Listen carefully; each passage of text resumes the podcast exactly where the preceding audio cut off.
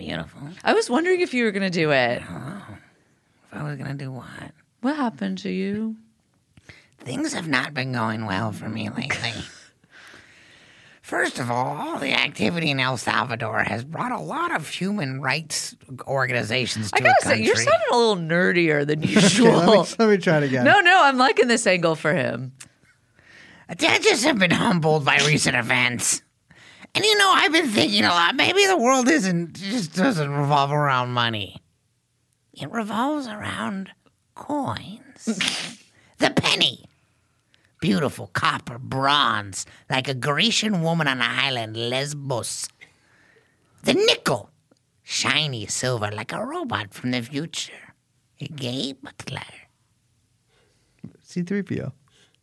The dime. Skinny, small. Like Emily Ratajkowski. And the quarter.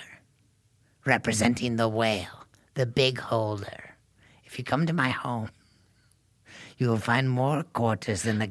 What? What about the Sacagawea dollar? Sacagawea? I haven't gotten to a dollar yet. Sacagawea. Beautiful. Remember how many you would get at the BART? Are you free? Oh, I love getting the Sacagawea dollar oh my at the God, BART. Are you, you get... kidding me? Yeah, it's like so annoying. You get like ten of those. I know. I love... I love. Never put a twenty in a BART dispenser in two thousand seven. Is anything y'all don't know about me. I don't carry a wallet. I don't carry a bag. I don't carry a little little zip-up thing, whatever. I carry a large brown sack tied with a string uh, onto the side of my pants that is just filled with coins. Yeah, you have it has a dollar sign on the side of it. It's a dollar sign. And I go in, I'm like, ah, I want to Diet Doctor Pepper. And I go into the store, and I go, and I just like stick my fucking Scary Movie two-ass claw hand in there, and I pull one of those motherfuckers out, and I I've got a giant thumb. That's something a lot of people don't know about me. I have a thumb the size of a, of a honestly, of a foot. And I just flick that motherfucker right into the, the guy's mouth. The Sacagawea? Sacagawea, yeah. They give me that Diet Doctor Pepper. I love you.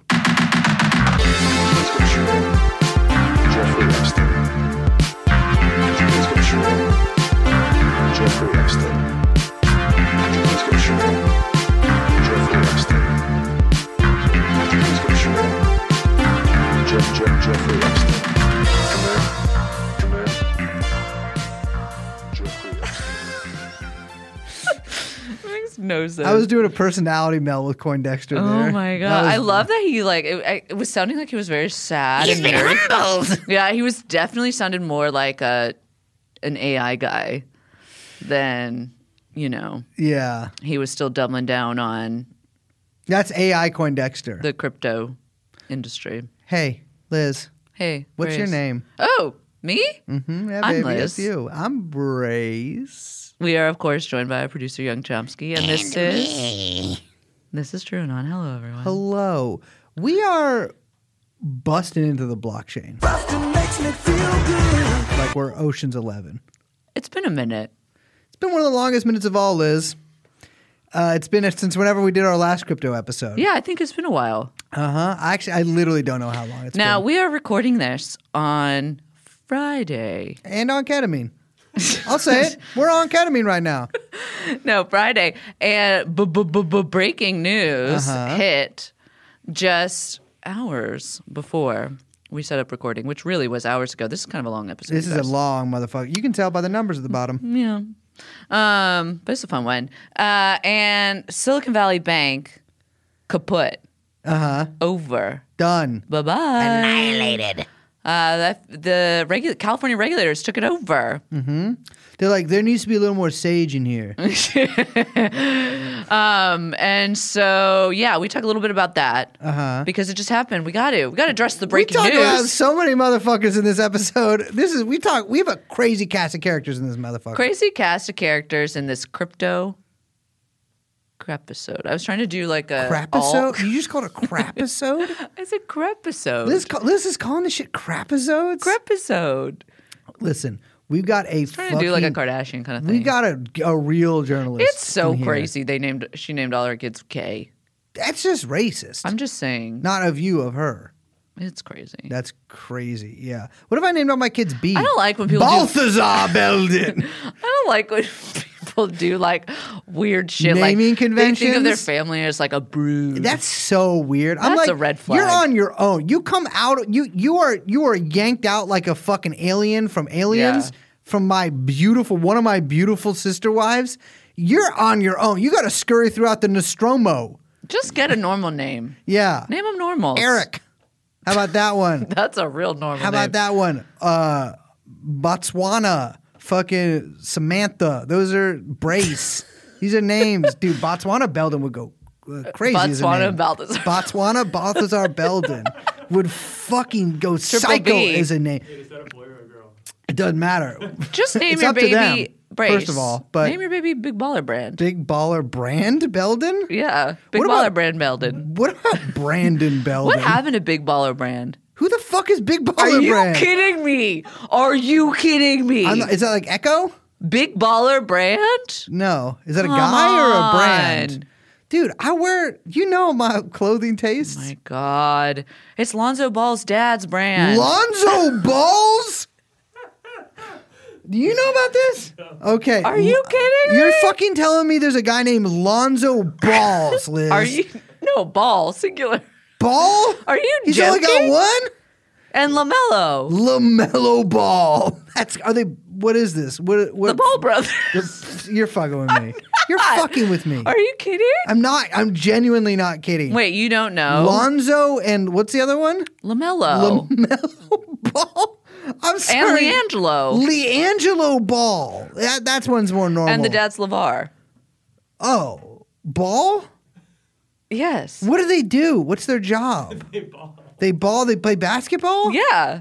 They're brothers? And Big Baller Brand. I feel like you're gaslighting me right now. Now, let's we, get to the we episode. We need a sponsorship.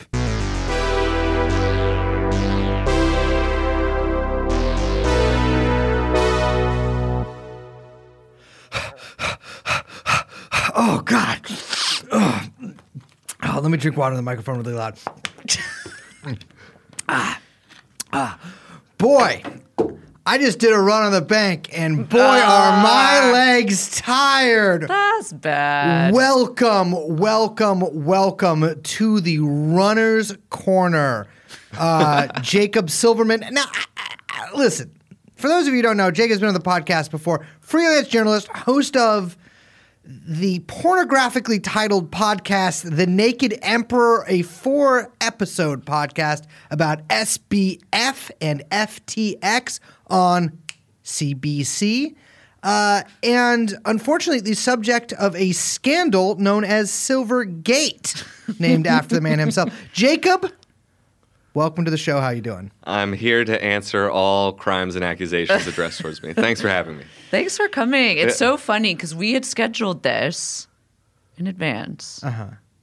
And we were like, oh, this is going to be great. You have a new series. We haven't checked in on what's going on with the case against Sam Bankman-Fried. There's all this new stuff coming about F T X. There's just so much to wade in into that mess and talk about, and you have this new series coming out, perfect. And then lo and behold, the night before our recording, one of the largest banks in Silicon Valley, literally Silicon Valley Bank, has now gone under. Completely collapsed, taken yeah. over by California regulator- yeah. regulators like just a couple hours ago. Yeah, the the, the mood on on uh, V C Twitter is is sad and dim. Yeah, those guys, I gotta tell you, mm. I, I still don't, listen, I know I'm not like the Mister Money guy, right? I think I'm, you're Mister Money. I'm Yeah, thank you. But it's, uh, I'm more into crypto stuff. Yeah. Just in terms of my finances. But uh, the V Cs are seem like they're losing their shit over this. So what what happened? Just tell me as, so a, as it's an funny. outsider. So Brace was actually, Brace and his aunt had dinner at my house last night, which mm-hmm. was very nice. Very delicious, by the way. Liz Thank is an excellent cook. Thank you very much. I appreciate that. Um, and I was, I had been in like hostess mode, which is my favorite mode to be yeah. in, pretty much all e- afternoon and evening. And so I was had not logged on, oh, as we like to say. Good to not be logged on. I opened up my phone and I was like, oh my God. You guys, like one of the biggest banks in Silicon Valley is like completely collapsing. They're saying there's a huge bank run. Like, is it going to go under? And it did today. It went under. Like, what exactly? It seems like what how this this has something to do with what we were t- we were planning on talking about today, which is F T X and Silvergate. Yeah, it's it's hard to say exactly beyond, at least so far beyond, you know, there was a general bank run in the old-fashioned sense. A couple yeah. days ago, it's there was a headline going around that Founders Fund, good old Peter Thiel's Love outfit. The guy, by the way, shouts for yeah. the podcast. Yeah, thank you very much for you your gut, kind so contributions. Fucking, I mean, so this good. studio is looking pretty good, yeah. yeah. I gotta say. Yeah, you yeah. like all these catamites we have? Is that what that is? Yeah, well, you know. Um, yeah, Founders Fund was telling its portfolio companies, you know, people invest in, take your money out of this bank. And right. of course that got out like immediately. And so there was this bank run the last couple of days, and the bank had to sell some of its, it bought these bonds at low interest mm. rates and then had to sell them all of a sudden because they didn't think they would have to. And they lost, I think, a couple billion dollars in the process. And, you know, they don't necessarily have all their deposits covered. So here we are, like right. within a couple of days, it just completely crumbles. I, Yeah. Yeah, they couldn't meet. They couldn't meet, you know, customer demands. Basically, they didn't mm-hmm. have the money. Um, so, so, as somebody who does, because to me, a bank is the guy I give money to, mm-hmm. and it's there, and I take it out with the debit card. Right? I keep a lot of cash, as you guys know. Uh, specific, I'll give my address to patrons. Yeah, you're only cash or cash, Bitcoin. Those huge are your, cash guy. Yeah, I love fiat. Um, but this is like bank that's like you didn't like. It's not like you kept your like savings account there. It's like a bank that like like a lot of startups kept their money. That's right. right. Yeah, a lot of it's. I believe it was started in the early eighties, and they lent to a lot of startups. Yeah. And you have big time entrepreneurs on Twitter saying like, "My company wouldn't exist without this bank." And then it, some of those companies, I'd be like, "Fine," but yeah, uh, okay, yeah, yeah. Well, excellent. But you know, it, it was the sort of home bank for Silicon Valley, funding all these companies. Yeah. Also, I think. Um, you know, some executives, when they would take out personal loans, you know, I don't know if Elon ever dealt with this bank, but you know, he, the sort of Elon Musk style that thing of like taking guy. out money yeah. to, to live against right. like your stocks or whatever.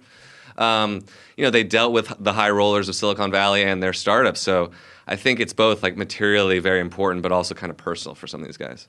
Yeah. And, you know, I mean, a lot of, co- like you're saying, a lot of companies uh, bank there. And the big issue now is that a lot of companies had, you know, deposits there over two hundred fifty K, yes. which means anything, of course, over two hundred fifty K is not F D I, uh, F D I C insured. So a lot of companies are unsure if they can make payroll. Yeah. And so there's a big move where people are trying to – I mean, there's been statements from a lot of tech C E Os basically saying, listen, we're moving everything over to – it's got it's always – you know it. You love them. JPMorgan Chase. Yeah.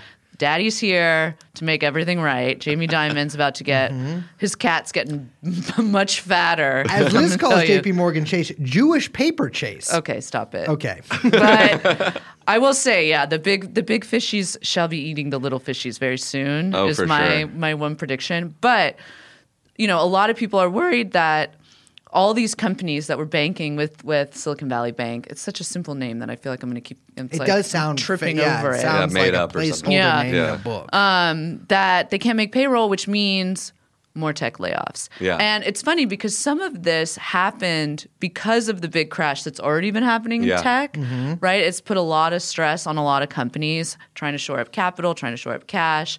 It, you know, these things have a kind of cascading or like snowball kind of effect, yeah, yeah, right? Yeah.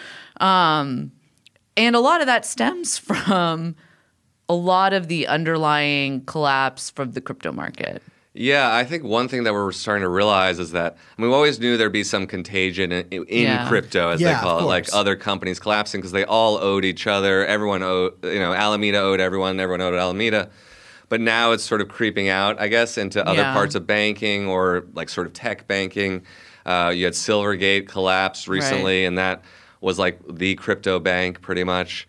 Um, and then, you know, I think th- you, you, it's a way also of learning that like there may be other kinds of exposure to these crypto companies, like from their investors Second or from stuff. yeah, exactly. Well, and then we're seeing like third order stuff. I mean, we were talking about all these regional banks in California are getting hit so hard. Their stock prices are getting hit because everyone's freaked. First Republic's doesn't down know. Heavy, yeah. yeah, First Republic, like the uh, classic lo- San Francisco bank logo. Yeah, right. Yeah, um, their you know their stocks, you know, it's like thirty, forty percent down, and you're going to see regional banks like starting to really like you know get nervous because I think a lot of people are wondering like, oh, is everyone just undercapitalized? Yeah, which is not a good. No, you don't want those feelings out there. Bad vibes with, in the with banking industry. Small. Wh- I mean, look, we don't even have that many fucking banks left in this country, right? oh eight wiped out so many of them. Mm-hmm. And so I'm saying, like, J P Morgan is about to get really, really, really big, fucking big, which is really scary, but... Um, this is the sixteenth largest bank. Um, that's I never pretty heard big. Of this motherfucker. Yeah, I, uh, people yeah. outside tech barely knew it. Um, yeah, yeah, yeah. And then I think there, there, there obviously could be more. I mean... And especially particular to, to crypto, I mean, uh, Circle, which manages U S D C, right. which is one of the biggest stable coins, mm-hmm. they have a lot of their money at, at uh, Silicon Valley Bank. They had money at Silvergate, which is now done, um, and they have money at Silicon Valley Bank, and they have money at Signature, which is also struggling.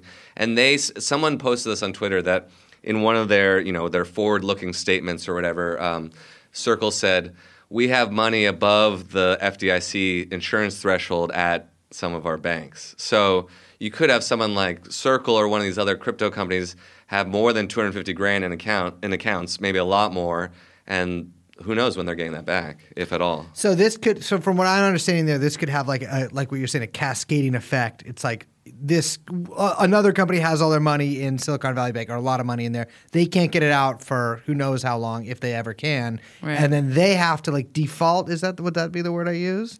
They would have to just shut down. No, but like I if mean, they owe someone, like it's just like they're fucked. Yeah. Basically. Oh yeah. Yeah. Yeah. So wh- let me let me ask you this. But also, I mean, look, companies that have their payroll there and they can't meet payroll, that means layoffs. Like today and Monday are going to be massive layoffs in Silicon Valley if companies can't fucking pay people. I, I just got a text. I, I've been let go from Juicero.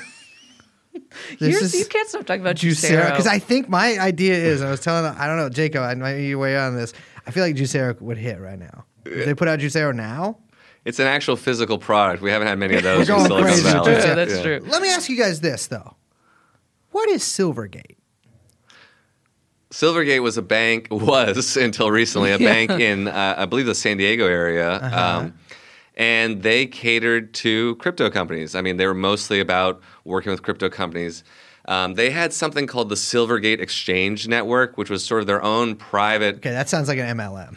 Yeah, it's sort of like the circle where everyone shared money. Yeah. Um, it, it was their own kind of settlement system that, and their own private blockchain where uh, their client companies, which at one point was practically everyone in crypto, like sixteen hundred companies, could pass... could do deals with each other and, and settle transactions without ever really, I think, entering the mainstream banking system or going outside of Silvergate, really.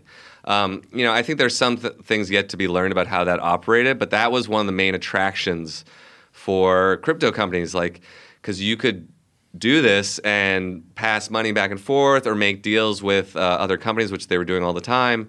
And it wouldn't be as noticeable, I think, as if you're going through mainstream banking or moving money on the blockchain. Um, I talked to one hedge fund guy, and he was like, he was sort of trying to figure out what happened at F T X. And he's like, he, that was his theory, which was that, you know, if you're moving a lot of money around, especially Ill- potentially illegally, you can either do it through regular banks, uh, in which case there'll be reports filed and stuff like that. Ooh. Yeah. yeah. You know, or you could do it on the blockchain, which is somewhat public. Or Where, in you which could have case something also like, reports will be filed. Yeah, yeah. you know, yeah. people will be looking at you at least. Or you can do it in something like this, the Silvergate Exchange Network. Um, Signature here in New York has something similar, but um, which is kind of like almost a bank within the bank. It seems like, or a marketplace within the bank.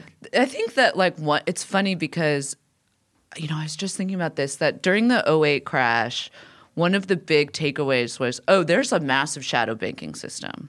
Right? That was like one of the things that everyone was always yeah. talking about where they're like, oh, all of this stuff was happening, but we didn't really – no one really had access to it. No one really understood how all of this was working. And in this moment, it seems like there's a lot more shadow institutions that we're kind of – we still don't know exist. Yes. But like – or like we don't know yet how deep and wide all this – the kind of like shadow money moving systems are. And like even in the crypto world, which is also already a sh- it's like already yeah. a shadow system, there's like a second or third like shadow. Right, right. All these different shadow entities yeah. that these guys use in order to like prop up these these companies that yeah have real risk into like the real banking system. Yeah, and, or real and, exposure. And I mean. Anytime obviously someone in crypto says like, oh, it's all on the blockchain, it's publicly accessible or whatever, that's bullshit that, because yeah because like first of all, there are many blockchains, many wallets, companies are moving around crypto all the time. Like people can track some of this stuff, but you can't necessarily track everything or know who's on the other end of a wallet, things like that. Like you know, for Binance, for example, they've been moving a lot of huge volumes of yeah. crypto around in recent months, like billions of dollars worth, and they have excuses for all of it, but it certainly looks weird. Um, so, yeah, I, I think we're, what we're starting to see is, like, also how many institutions sort of, or not even institutions, like entities perform bank-like functions. Right, totally. With none of the protections, often a lot of illegality, yeah. you know, often in, like, the Seychelles or something like that. Sure. Or even at Silvergate, like, we now know that um, one of the main things that F T X did was they just, they set up some accounts there under Alameda, and then they just never bothered really to have F T X accounts. They set up an account under a fictional company called North Dimension. Which North is like, Dimension? It's a great, great That's fictional really company. Good. It's, it yeah. sounds kind of like, you know, like an eighties production company or, or just something. Like, I, that sounds like a great fleece.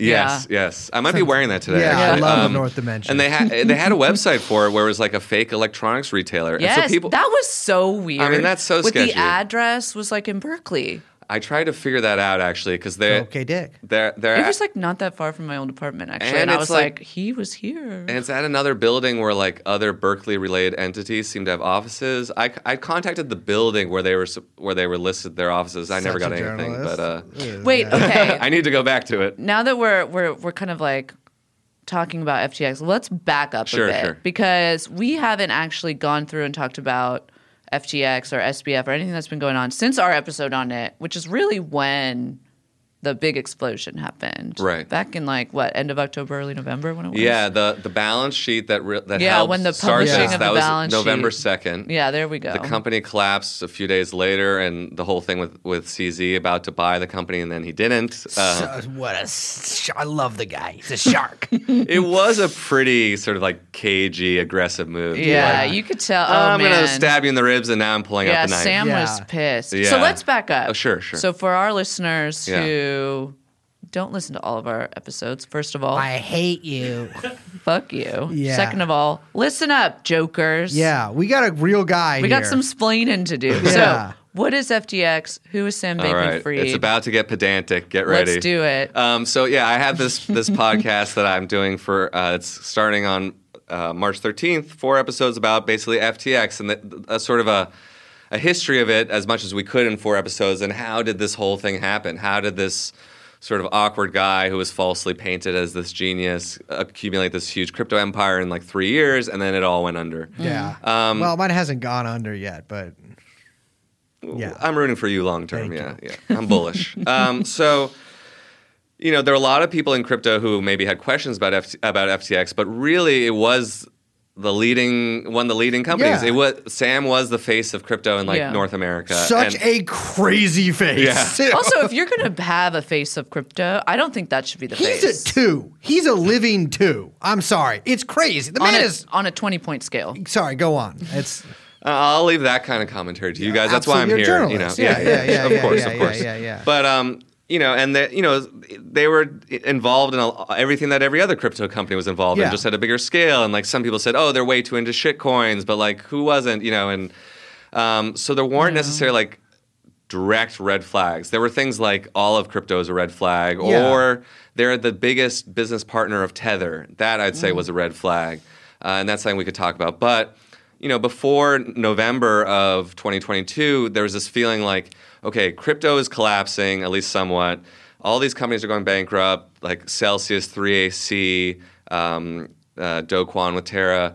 But somehow F T X was still standing and had yeah. money to bail people out and right. to sort of pick survivors. There were all these J P Morgan comparisons and stuff.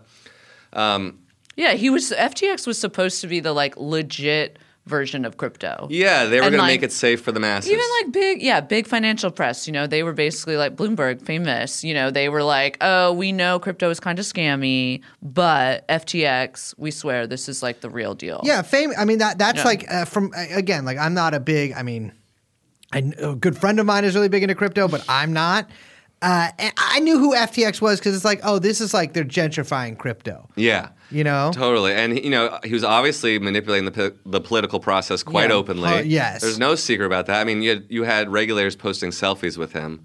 Actually, you know what you should say, your friend should say sometime? Um, uh, when I when I talk to people in crypto and, and you you ask them about, like, their Bitcoin, no one ever wants to say, like, when exactly they got in or how much they have. But, like, they're like, oh, I, I had a lot, but I lost it in a boating accident.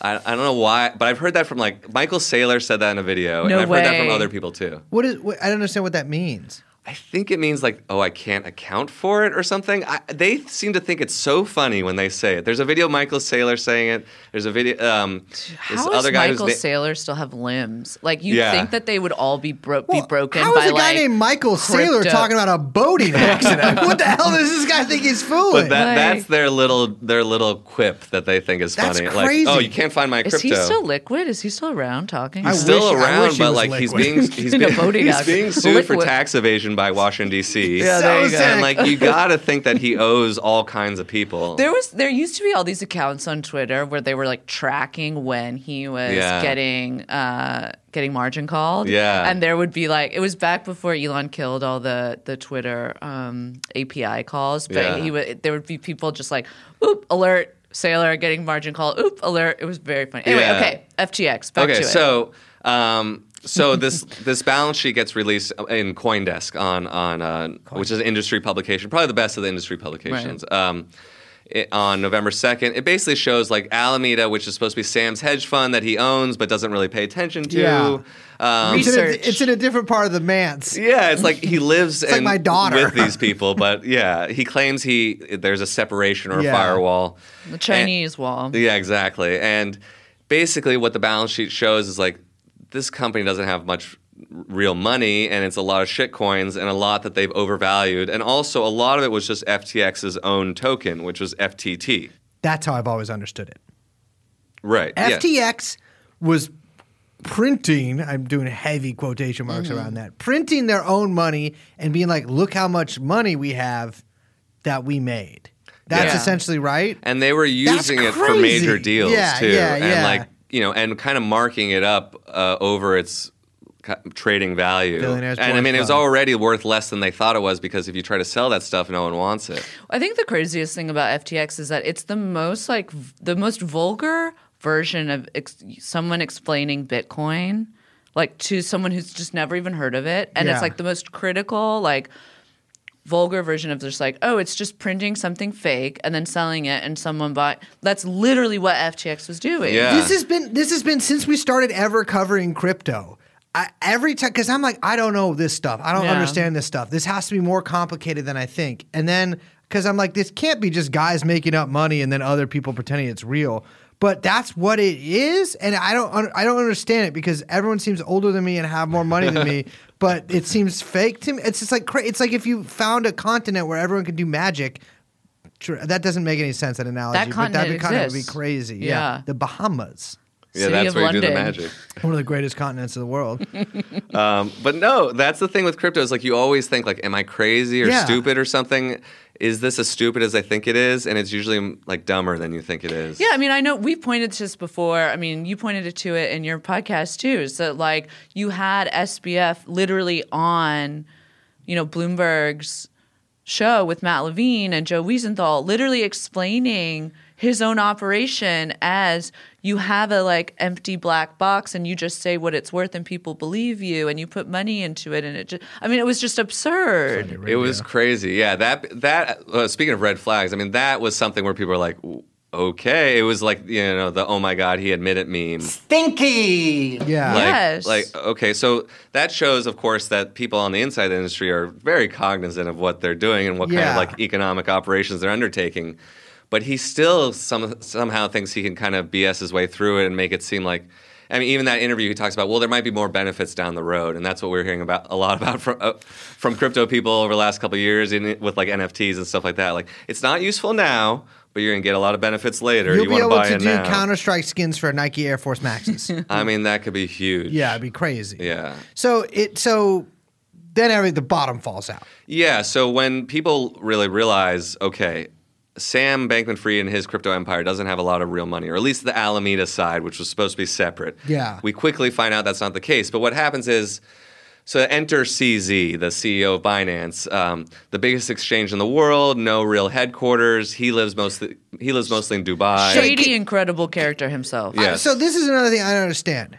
For my whole life, I believe that if you have a business, you generally have a place where that takes place. Yeah. This, Binance has no headquarters. Like, there's no office of there Binance. There are offices where people work. In but, Hong Kong, right? Well, in a few places. For a while, they weren't saying, and like you could find stuff like, oh, they de- like if you look at like Glassdoor, it seemed that they had an like from the reviews, mm. it seems like oh, they have an office in in Malaysia. But you know, the, the things that I found out for sure, like you know, I've tried to deal with their comms a lot, like their comms guy who's pretty active on Twitter too, and he finally says like, okay, we have a hub in Paris okay. and a hub in the U A E, which they're now acknowledging as yeah. hubs.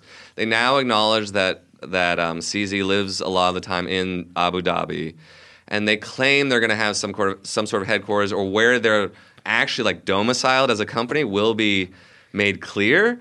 They've said Cayman Islands, but like the thing with Neon. Binance is it's a lot like, I mean, F T X we knew where it's based, but there are a lot of similarities. Like there are these webs of company or networks of companies, and you don't know how many there are. Yeah. There are weird people who are put as the directors or beneficial owners on some of these Binance ones. Um, C Z actually wrote a blog post after I got into it with his comms guy on, on the internet, because there's this woman named Guangying Chen mm-hmm. who works for um, Binance, and she's become sort of this bogeyman for people who are critical of Binance. Like the, there are people suing Binance and stuff like that, customers. And but, and there, people wondered, who is this person? Because yeah. I, I started looking her up. She is the sole director of some b- important Binance subsidiaries, like uh, a company in Malta, a company in Ireland. Like great, two great places. Two, to yeah, have. yeah. yeah. Oh, there's a third one in Switzerland. All which, my shit's registered yeah. out of Malta and Ireland. And so, like, there, this woman, no one knows who she is. And C Z tries. C Z's whole thing is like, we're not a Chinese company. We're not affiliated with the C C P or anything like that. Um, you know, he's of Chinese heritage, but a, a Canadian citizen. Yeah. He never comes to North America. He didn't come to, to Canada when his dad died. His um, his comms guy claims he comes to the U S uh, kind of in secret, not for public events. Mm, but interesting. That's the first I've heard of that. Um, but, you know, he lives a certain life of someone who's kind of avo- avoiding certain jurisdictions, it seems like. Yeah. And then there's this woman, Guangying Chen, who's na- who's basically the, the the director of all these companies that we know are important parts of the Binance system, that like their European operations, she could she basically owns them. Um, and so I started asking, or I think this was over the summer, and at first I got kind of scolded because that supposedly I was putting some person in danger who mm. like they claim that when they left China, Binance was kicked out of China along along with a lot of other crypto right. companies. Respect. Yeah, why yeah. not? And um, and that they all became like enemies of the state, and this woman had to leave her family behind, and blah blah blah. Um, you know, I'm not I'm being flippant, but there's sort of reason to be um, because the story doesn't quite add up. And then C Z writes this blog post directed towards me, basically, though he doesn't name me. He called me a former Washington Post reporter or whatever. Um, Is that true? I've written for them, but I've never worked for them. Okay, yeah. Almost ended this. I know, I know, yeah. Okay, deep breath. Um, and uh, and it's, it becomes this whole thing about how a- asking questions about the company or about him or this woman is racist because he, you know, he wants to do this thing, we're, we're not a Chinese company.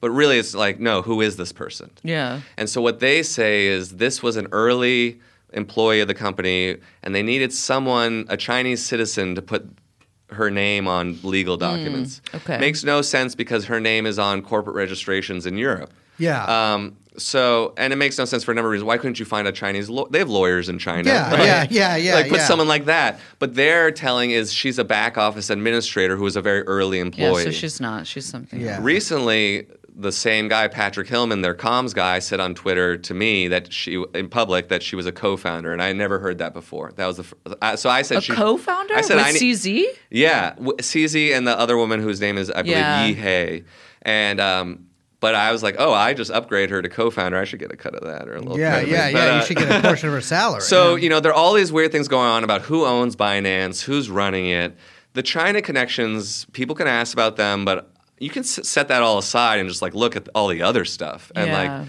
C Z is being investigated all over the world. So is the company. Um, just today, actually, um, uh, they're, they're Binance U S, which is supposed to be separate, which is not. It's interesting because I've heard that before. Yeah, F T X right. Just like F T X, same yeah. thing. They are supposed to take over another bankrupt crypto company called Voyager. And just today, the um, The U S attorney for Southern District of New York, who's prosecuting S B F, Damian Williams, he appealed that. He doesn't want uh, Binance U S to be able to absorb Voyager. So, like, U S authorities are definitely looking at Binance. Um, I don't know if they'll like have the the political will to bring something to the table, but like, so anyway, so we have that lurking in the background, I guess. Mm. I'm sorry, that was a long tangent. No, all good, baby. But then, you know, in the next few days, Binance is like, okay, maybe we'll bail you out. Talking about F T X. Binance says maybe they'll bail out F T X. Yeah. Right, yeah. right. Sorry, excuse me. And um, and this all also originates from Binance and F T X are sort of linked from the beginning. Yeah. But, uh, F T X was an uh, F T X got early investment from Binance, and at one point they basically wanted to go separate ways for various legal and shady reasons. And so F T X said, "Okay, we're going to buy out your share, but we're going to do it with." The coin, the the tokens that we print and the tokens that you print. So they they paid something like one point six billion dollars. It's not even paying, right? Right. It's, it's just, just using monopoly money. Exactly. It's like, okay, I'm going to give you my monopoly money, and you're going to give me your monopoly money. Yeah. So. But how can like any kind of legal acquis- like, how could that go through?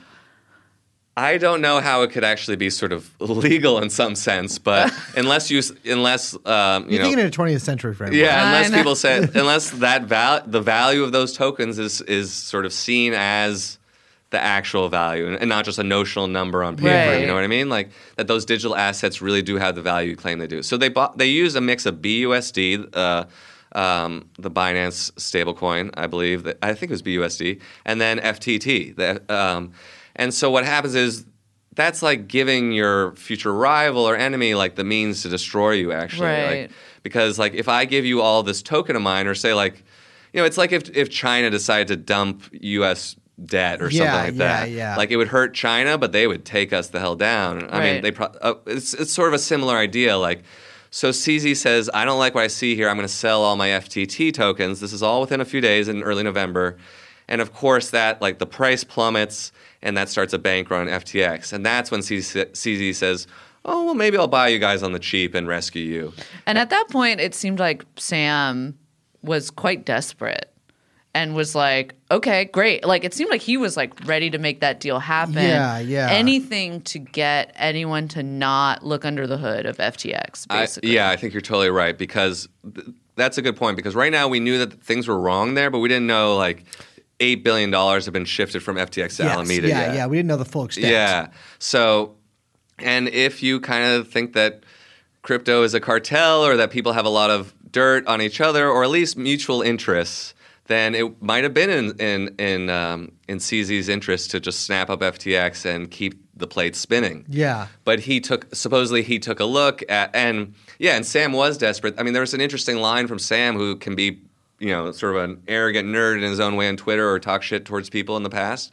He said to C Z on Twitter, he's like, he didn't name him, but he said something like, to a certain rival, you won. Or yeah, something like yeah, that. I remember that. Like, he he took the knee. Yeah. And then a day or two later, C Z says, actually, we looked at the books. It's it's too bad here. We can't rescue this company. And that and just, that was like the death knell. That was it. That was so mean. It was brutal. I mean, like, the, I but thought it, that was, was pretty savage. I mean, not to like, I mean, I get it, though. Can you oh, imagine yeah. if Binance had absorbed that shit show? It would, yeah. It probably I don't know if he could have yeah. kept the, the plates going. And Binance kind of wants to be overseas, like they have the Binance U S, but like there's a reason why that's their their Potemkin operation here. I mean, you may have heard of something called the the Tai Chi document, which Forbes' report on and, and other places, Reuters, but it was first broken by Forbes. So you, a couple years ago, a consultant uh, to to Binance presented them with uh, a presentation. It was called the. It was called something like the Tai Chi strategy or the Tai Chi document, and uh, so uh, that's what they called it, not me. Um, and it was basically kind of like, well, you set up a front in different countries of, you know, you'll have a Binance U S and it'll look like, hey, this is our regulated entity in the U S, but yeah. it's really just kind of like a placeholder or a fig leaf to like have a presence, look like you're following the law. Most of the action is is offshore on mm. global Binance. And meanwhile, you also encourage customers in those countries to use V P Ns and to actually trade on the yeah, mothership. Yeah, of course. Yeah, yeah. F T X, if you really look at it, was a lot like that, but with With Binance, this was like a document that people mm. have seen that was presented. Supposedly it was approved. Binance denies it, but there's a lot of leaked communications and surrounding it. I'm sorry. Obviously, this is the... I mean, it's like how it's like, structured. And to be clear, like on the global exchanges, they would want people doing that because they can get away with... a lot of like insane leverage. Yes. That, I mean, they can play around with just insane, yeah. insane margins in ways that you just can't in the U S or in other countries where it's heavily regulated for the safety of customers. Totally. Right? Because that's how they're fucking stealing people's money. Absolutely. I mean, one of the main ways is, yeah, get people to gamble. I mean, it's all gambling, and then give yeah. them one hundred x margin or leverage, and like suddenly, and you know, if if things go up one percent, they're great. If it goes down one percent, everything's gone. You yeah. know? Like, this is the thing. Like, I know, I listen, you're a journalist, you're a man of integrity. You can't just like cast aspersions and stuff. But I'm a guy who's known a lot of liars and a lot of people who are essentially criminal at heart and in deed. These guys are just bold. Like, they're just doing a scam. Like, obviously, they approved this document. Every, all these co- F T X works the same way, yeah, right? F T X, yeah, F T X. I was going to say, F T X is completely set up, or was set up, the exact same way. Yeah, ostensibly separate, but really very entangled. And now we're seeing there was money moving back and forth. Um, Sam Bankman-Fried claims that F T X U S was solvent. I mean, the new leadership at F T X says that's not true. Yeah. Um, which who I'm more inclined to believe. But um, yeah, it's very similar. I mean, one of my favorite little...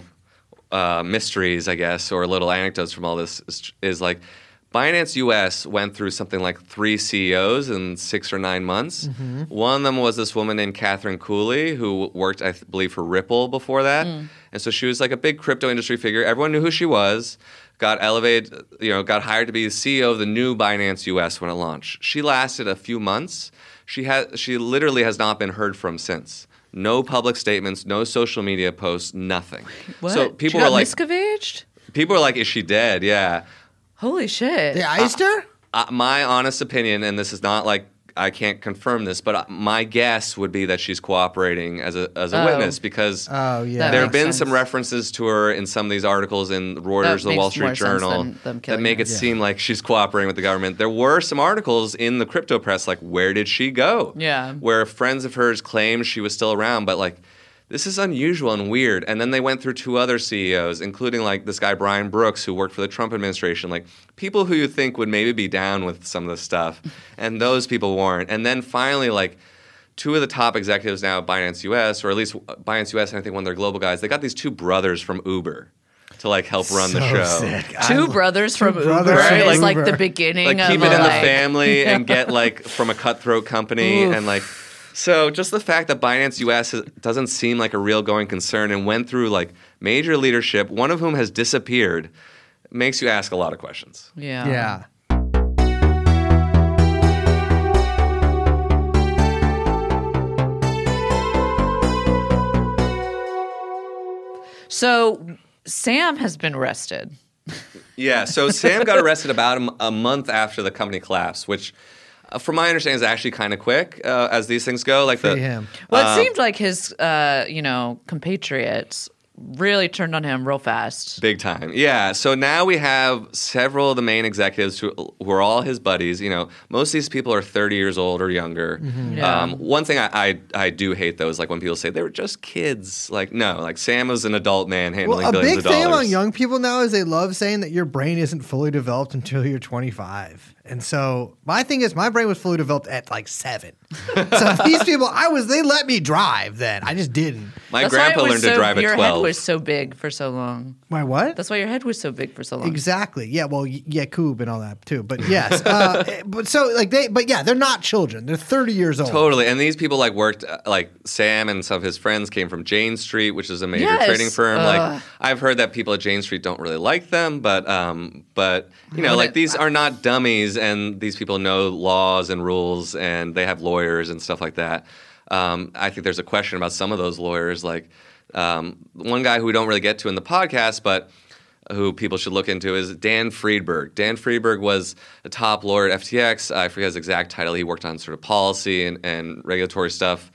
Dan Friedberg was, with along with a guy named Stuart Hoegner, they were the main lawyers and compliance officers at a company called Ultimate Bet. And Ultimate Bet um, was oh, a poker I, yeah, company. Yeah, yeah, yeah, and they course. had a god mode where they stole yes. tens of millions of dollars from like pro poker players and all these people. And like you could, they, their insiders could look at the cards of other players. So yeah. there's recordings on the internet about this, and like this is a confirmed thing that happened uh, up in Canada. And the, and that when all the poker sites were shut down, a lot in the mid two thousands, a lot of those people went to crypto. Yeah, um, yeah. Similar ideas about money and oh, it's governments. Basically all structured the same way, too. It's very similar. Actually, all the exchanges are, it's all the same. Some people also point out that, like, I mean, I'm not a programmer, but I've seen what they're referring to. In the in some of the early Bitcoin code, there was a poker room. You yeah, that would this. not surprise me. So, like, at there all. was poker code for a room to play poker in the original Bitcoin or yeah. early Bitcoin code. So there are all these connections there. Mm-hmm. So these guys helped cover up a fraud, basically. What happens a few years later? Uh, Stuart Hoegner becomes the chief lawyer for Tether, where he still is, mm-hmm. and Dan Friedberg becomes the head of compliance and top lawyer for F T X. Which mm. then becomes Tether's largest customer. So, okay, let's talk about Tether for a second. For our listeners who aren't familiar, what? let's get the elevator pitch sure. for Tether. I'll, I'll really What's try the, to keep it brief. Yeah, yeah, yeah. And um, we can get into the relationship between F T X and Tether, which Tether is important. Tether is basically the po- the poker chips of the casino. I think Gary Gensler yeah. said that. A lot of people said that. Um, and... They're the most pop, they're a stable coin, meaning they're supposed to always be worth one dollar mm-hmm. and backed by one real dollar in the bank.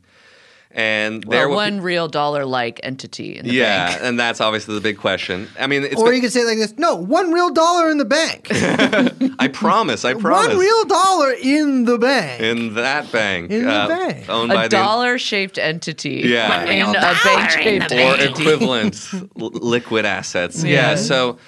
You know, to buy crypto, you can you can go on exchanges and often connect your bank account or use a credit card or something like that. But it's a lot easier to kind of use crypto to buy crypto or to oh, stay yeah. within the system yeah. so you don't have to trust, touch a real bank or have a taxable event by selling crypto. So what people will do is they'll often buy stable coins. They'll right. buy tethers or like, I'll buy five hundred dollars worth of tethers, five hundred tethers.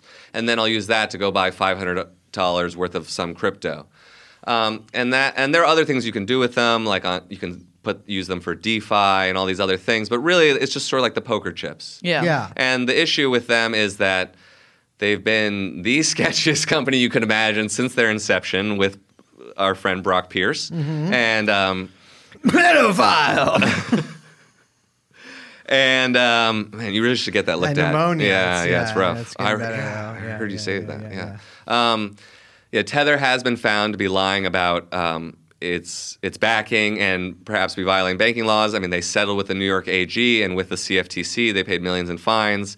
From the from the point of view of the crypto industry, this is this is just the cost of doing business. But they're also banned from doing business in the state of New York. Recently, it was reported that um, their a lot of their assets are overseen by Cantor Fitzgerald, the mm. the financial firm that a lot of people died in nine eleven, and they sort of grew back. But they're based in New York, so I do wonder if they're actually, mm. you know, violating the law again. But for a long time, Tether was the one who everyone assumed would go down, and yeah. that would yes. cause the cascade that just dis- that maybe destroyed crypto. I think our first crypto episode was on Tether. Yeah, I thought I so too. I would include myself in that. I yeah, that I thought so too. And you know, look, Tether broke its peg a couple times. Yeah. Uh, and every single time, everyone was like, "Here it comes, here we go," and then it was able to kind of. You know, through sheer magic of the market, yeah. you know, kind of come back to the peg and, and sort of stabilize itself with quite large printings, we'll say. Yeah. I mean, what will happen is periodically there's this account called Whale Alert yeah. that says when there's a big movement of crypto. And so you'll have some alert that says Tether printed a billion dollars worth of Tether, which is so much money. Mm-hmm. And then they're and they're like, oh, we're sending it to Tron, which is run by Justin Sun. Who's Tron by- is real? I hope so, because this company is called Tron, but it's like my favorite re- like shady crypto Justin company. Justin Sun, I know about this guy. He's a amazing. A guy so illegal that he lives in Panama now? He lives in Grena- Grenada. Grenada, Grenada, Gr- Grenada, Grenada, Grenada. Where we invaded. Different, well, we also invaded Panama, but That's yes, true, that's uh, true. we did, we oh did God. invade Grenada, which is, by the way, that is an insane story. He's a diplomat for them. He's a, yeah, I was going to say, he's literally in the government, how they have fallen since Maurice Bishop. There, but there's a there's a great article There's a great article that I recommend to a lot of people. I, I forget the name of the author, but it's on, on The Verge, uh, The Verge website. It's called, like, The Many Escapes of yes. Justin Sun. Yes, I've read it's that. Really it's good. really good because it just shows you how he's fled jurisdiction to jurisdiction, and now he's in the Caribbean, and he calls himself His Excellency. I think he's hilarious. So but all, I mean, I think it's either in that piece or another one where it's like all of these guys are on the run. They all are from, in one form or like another. Every they're just country hopping. Brock Pierce is the same thing. Yes. He was like constantly Puerto Rico. Yeah, going from country to country. I mean, clearly C Z is like whatever he's yeah, doing. Or yeah, or even Sam. They started well yeah. first like he was trading a little bit in Berkeley, then they go to Hong Kong, I think, and then they go into the Caribbean. I think at one point they were maybe registered in Antigua, but they were usually, yeah. they were in the Bahamas. Yeah. Um, so they're always like jurisdiction shopping or doing like sort of jurisdictional arbitrage or just outright running from the law. I guess my thing is that, and again, I'm coming at this as an outsider, right? If I was going to get involved in some kind of financial investment opportunities, right? If every founder of all of the companies in the thing that I'm involved in Uh, are constantly having to move to various islands due to the fact that they're uh, doing crimes, I, that would give me pause. Yeah. This, yeah. Am I like? Am I insane? Like it's like this is, is why this a, I've never they have invested. To keep building islands in the Gulf is just to, so they can start creating more and more jurisdictions China's for these guys. Islands to in the south, I, the South China Sea. That's they should start renting to, those out to Bitcoin That's companies. Why we have to, you know, take over. We, we have, to have to invade and go to China, war with China, yeah, so, so we, we get have their more islands. Bitcoin jurisdictions. Yeah. Oh yeah, yeah, yeah. the sand go. islands. Yeah, the, yeah, that's you know. Mischief Reef. The long game. Yeah? So, good enough for me to go to war. All right. Justin Sun. He's, so, he's all over the place. He's kind of the last man standing in some ways, besides, of course, C Z and some of these others. But, like, he still seems to be doing whatever he wants. And he's he's Tron's main business partner. I mean, sorry, he is Tron. He's uh, Tether's main business partner. He supposedly was trying to get a rescue package together for F T X, That's which right. is ridiculous. I mean, it's like a... It's like the Harlem Globetrotters bailing out the Knicks or something. Like, I don't know. It's just Which, absurd. By the way, I would love to see, although the Knicks are doing very well. Could be fun. I, also, Could be fun. I will say the Harlem Globetrotters are the only basketball game, team I've ever seen play a game. You they should go see a Knicks game. The Knicks are great right now. They're super fun. Yeah. Um, you got to no go to Madison Square. Globetrotters, I'm not really. You got to go to Madison Square. I'll go there performing. Here we go. You guys will do a show there eventually. No, no, no, no, no, no, no, no, no. I have some acoustic ballads. Oh, nice, nice. So, okay, Tron is like, we're going to bail out F T X. And that, of course, fails. Yeah. And then and then C Z doesn't come through. And then basically on, I believe, the morning of, I think it was November eleventh, at four thirty in the morning, according to Sam, under severe pressure from everyone around him, which he now regrets, he signs the bankruptcy filing for F T X for over one hundred thirty companies, which everyone's like, why do you have one hundred thirty companies? Yeah, they're all fake shell companies. Yep. And uh, and then uh, this guy, John J. Ray the, th- the third, who's sort yeah. of like out of Big Law Central casting. Yeah, yeah come, totally. Like, yeah, he really he's is. He's ridiculous. For his, he helped his manage name, the he Enron did, Yeah, he, came, right? he was the cleanup artist kind of who came in after Enron and Nortel, which we right. mentioned on the podcast too, because I believe they're Canadian companies. So got to keep it local. Of course. Um And he comes in and is like, this is the worst shit I've ever seen. Yeah. Like, uh, yeah, I mean, it was a fake fake company run by thirty-year-old drug addicts. Possibly, yeah. yeah, I mean, yeah, um, yeah, yeah I mean yeah. just like no list of employees, no risk management, which even Sam acknowledges there was no risk management department. Um, you know, basic facts about their how much money they had or where and all this stuff, like no one seemed to know. Um, no. And... Yeah, it, I think that's why also, frankly, it didn't last very long. Like, I, I'm I'm going to write a piece, I think, about kind of uh, F T X as, like, a business, as a fraud. You know, like, mm. Bernie Madoff was, like, really good at being a criminal. Yeah. Like, yeah, and it thing, went on for decades. He kept that thing going for decades. Like, yeah. Sam, I think, was very good, uh, allegedly, at bringing in all this money and sort of getting spinning this thing up. But he cannot keep it going. Which I want to talk about for a second because I find him to be one of the least charismatic people I've ever heard in my life. And yet perhaps it says more about the crypto space and the kind of what journalists and big financial people were working with out there. Maybe that's the best they got. Yeah. But I got to say, listening to him talk, first of all, the, the inside of my ear, like, just starts to kind of like twist into itself because but, he's but so woman. annoying. But as a woman. I just no. He's so dirty looking. What if he was funny? Here's my thing. How did he actually perpetuate this? Because, like yeah. you say, he's not good at being a criminal. He seems very dumb. He's clearly hopped up on like intense amphetamines. He's shaking like a leaf. Yeah, yeah like yeah. all the time. He doesn't seem to know like basic accounting or even yeah. like he can't cover up the fake accounting because he doesn't actually know any accounting principles. Yeah. And yet it's, he has Steph Curry and, which I hate to mention, and Tom Brady in commercials, like shelling his like fake company at the Super Bowl. Yeah. So it, it's weird. It is that like Silicon Valley anti-charisma where they yeah. meet like a nerdy white guy and they think, oh, you're a genius for reasons I don't fully understand. It's kind of like the Zuckerberg treatment. Um, you know, there was this inc- this is hilariously over-the-top article written for Sequoia, like sponsored content yes, kind of thing. Yeah. A lot of people saw oh, yeah, it. Yeah, yeah, it's yeah. now you can find it on the Internet Archive, but like yeah, they took that thing they down. They got to arrest. I'm sorry. I hate to interrupt that. I want to please, do, please. Uh, Sequoia Capital. If you work there, there should be checkpoints in every street in New York, in California. And if you have that, you are just taken to a place that is just like absent That's from how I feel any, about Jane any map. Street. I see these young kids on the train sometime and they have their little Jane Street tote bag. And I like so bad want to like little Liz noise.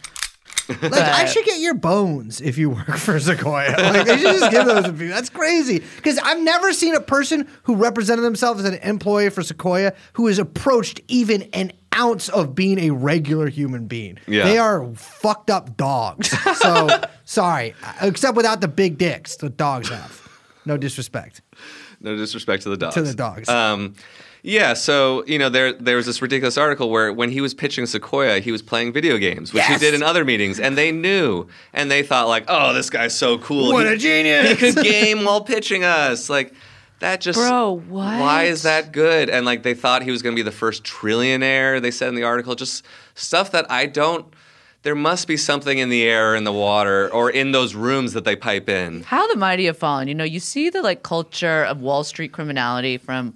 Wolf of Wall Street, and you're like, damn, so cool. Leo, what a badass. That Margot lady, Robbie, hot as hell. I do find her annoying. Although, however, yeah, clearly lying annoying. about her age, which yes. I do really? think, I do think is a woman's right. I yeah, I do too, but I do find her to be annoying. I look, I the didn't New York see the I didn't see does, the bad movie uh, that you did. Repulsive. I think she's fine. She does need she needs to get out of the contract with with uh, Chanel. It's not doing her any favors. She needs a guy. Anyway, like me. Then you see.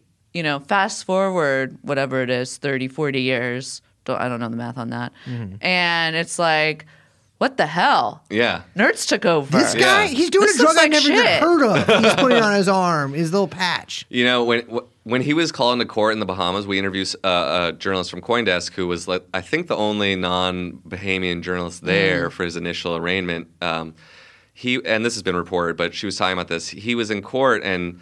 in the Bahamas, and he says, I need to take my medicine, or, or something like that. And, right. and the judge says, okay. And he's like, I need to take my shirt off.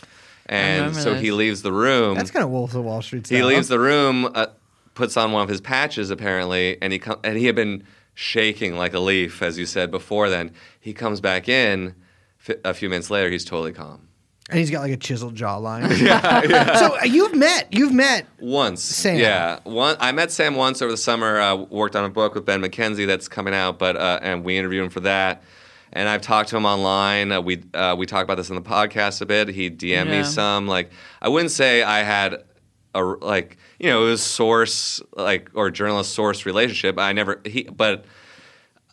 He was kind of just DMing. He would. I think he just liked he was to talk like to people. Up on, at, well, he was up all night. Up all night on drugs and online, and a crypto guy. Of course, he's in the D Ms. Yeah, yeah. and all one one thing that someone said to me, um, this guy Cottam at the Financial Times, who we talked to, also is a great journalist. Um, so yeah, all these guys, you know, they're online all the time. They're producing content all the time. Like, mm-hmm. and, and, not a good mix. Yeah, and I think Sam just sort of liked to reach out to a lot of people and kind of keep tabs on people. But he his main thing with me seemed to be trying to convince me that Tether wasn't a scam. Mm, and um, bro, and he would often point to this Financial Times article about Tether that goes into the background of Giancarlo Devacini, the oh. guy who basically runs it. We've and, talked about him yeah, before. The, the, the plastic the stu- surgeon. Yeah, yeah, and yeah, he'd be like, yeah. And he would basically just say things to me like, they're messy, but they're not a scam. Well, they have a real link. I mean, Tether and F T X, too. I mean, they were using – they have, like, some pretty close ties. Yeah. Alameda, over the course of its lifespan, bought something like thirty-six billion dollars worth of Tethers. I'm sorry. That's so much money? It's incredible. Yeah. I don't understand. Who's – where does the money go? Yeah. I mean. But stop saying money. Okay. Because well, it's not that's money. True, yeah. It's only money when it's when it's realized. Cashed out. That's what. Yeah. That's yeah. True. And what? It's not. It's fake. It's it's. Fakey. I keep all my money fakey in cash. Money. Yeah. and, and, and that's one of those questions of like, you know, there's a lot we already know from the filings and from, you know, Caroline Ellison, Nishad Singh, and all these other people pleading guilty, and all the other people who are going to plead guilty. I mean, even Dan Friedberg, that guy I talked I mentioned earlier, claims he wants to cooperate. Um, but there's still these open questions like, yeah, they probably didn't give thirty-six billion U S dollars to Tether even over no. a long period, but like they probably got some Tethers for free or discounted and then maybe paid them back later. I mean, who knows what was going on? But there's a real question of like, at least how did those thirty-six billion dollars worth of Tethers, and again, all these are fake numbers, but kind of pass through Alameda, and where did they go, and uh, and what happened to a lot of that stuff? Well, one of the other, I mean, we were kind of joking about it before, but one of the big questions about Tether is like, what actually is backing it, right? Yeah. I mean, we were joking that it's backed by, you know, a dollar-like thing, uh, but that's because it says it yeah. has a basket, whatever that means, of... you know, various securities and assets and, you know, maybe like, I don't know what, like T-bills or whatever yeah, the fuck it's got in there. Yeah, now they say it's a lot of T-bills. But which maybe what, I mean, they've had a lot of buyers yeah. of T-bills recently, but, um, and like big whale buyers. But, um, you know, and maybe they were able to actually clean out a lot of the junk that they were holding and kind of convert it for, to treasuries. I mean, yeah, but some people do wonder that, and like, it's a legitimate question. Like, that, did they have all this bad commercial paper and yeah. stuff, and then they were able to turn it sort of into better assets? But yeah. I'm not Over sure. Over the past like yeah. year or so, as this kind of like fire sales happened. But I mean, because that's the whole thing is like it could it could also be that they're holding F T T or they yeah. were holding F. That was a big question when F T X was, you know, crashing. Everyone was like, well, how much of Tether is backed by F T T? That's a good question too. Yeah, like if Which, they were going to give Tether anything for uh, if not uh, for Tethers, I mean, it would either probably be dollars or their own token. Yeah, yeah. And so to be, I mean, because that's the thing, right? If they're if they're buy buying quote unquote buying that much Tether, like we're saying, they're not paying cash. Like cash is not being exchanged. It's all funny money, yeah. Yeah. right? Yeah, and so like.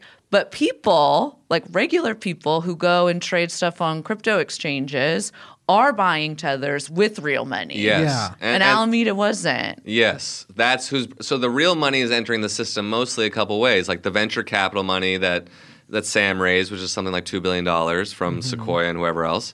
And then, but really a lot of the real dollars coming into the system, which they need a constant stream of because this is basically a highly distributed Ponzi scheme, is is coming from customers, from the people who believe Seth Curry or the other sales pitch, and they're like, okay, I'll go I'll go on F T X and gamble a thousand bucks. That's where the real money comes from, and that's what the industry kind of started running out the of, sucker, I think, over the last year. That's the suckers, yeah. Yeah, they, they, and you can look, retail volume in crypto peaked in May twenty twenty-one, I believe. Yeah. And people are leaving the casinos. Yeah. And so that contributed to a lot of this collapse last year. It's like, they, who had real money left? It was either gone or stolen or wherever else. Well, it was for the past couple of years, too. You had big whale players that were really, like, moving. Brendan Fraser. no, no, but, like, I mean, like, hedge funds playing around with crazy, crazy buys and... You know, that was really like, you know, all these people, you know, getting a lot of retail sucked into yeah. pump and dump mm-hmm. schemes, right, over the course of like the past couple years.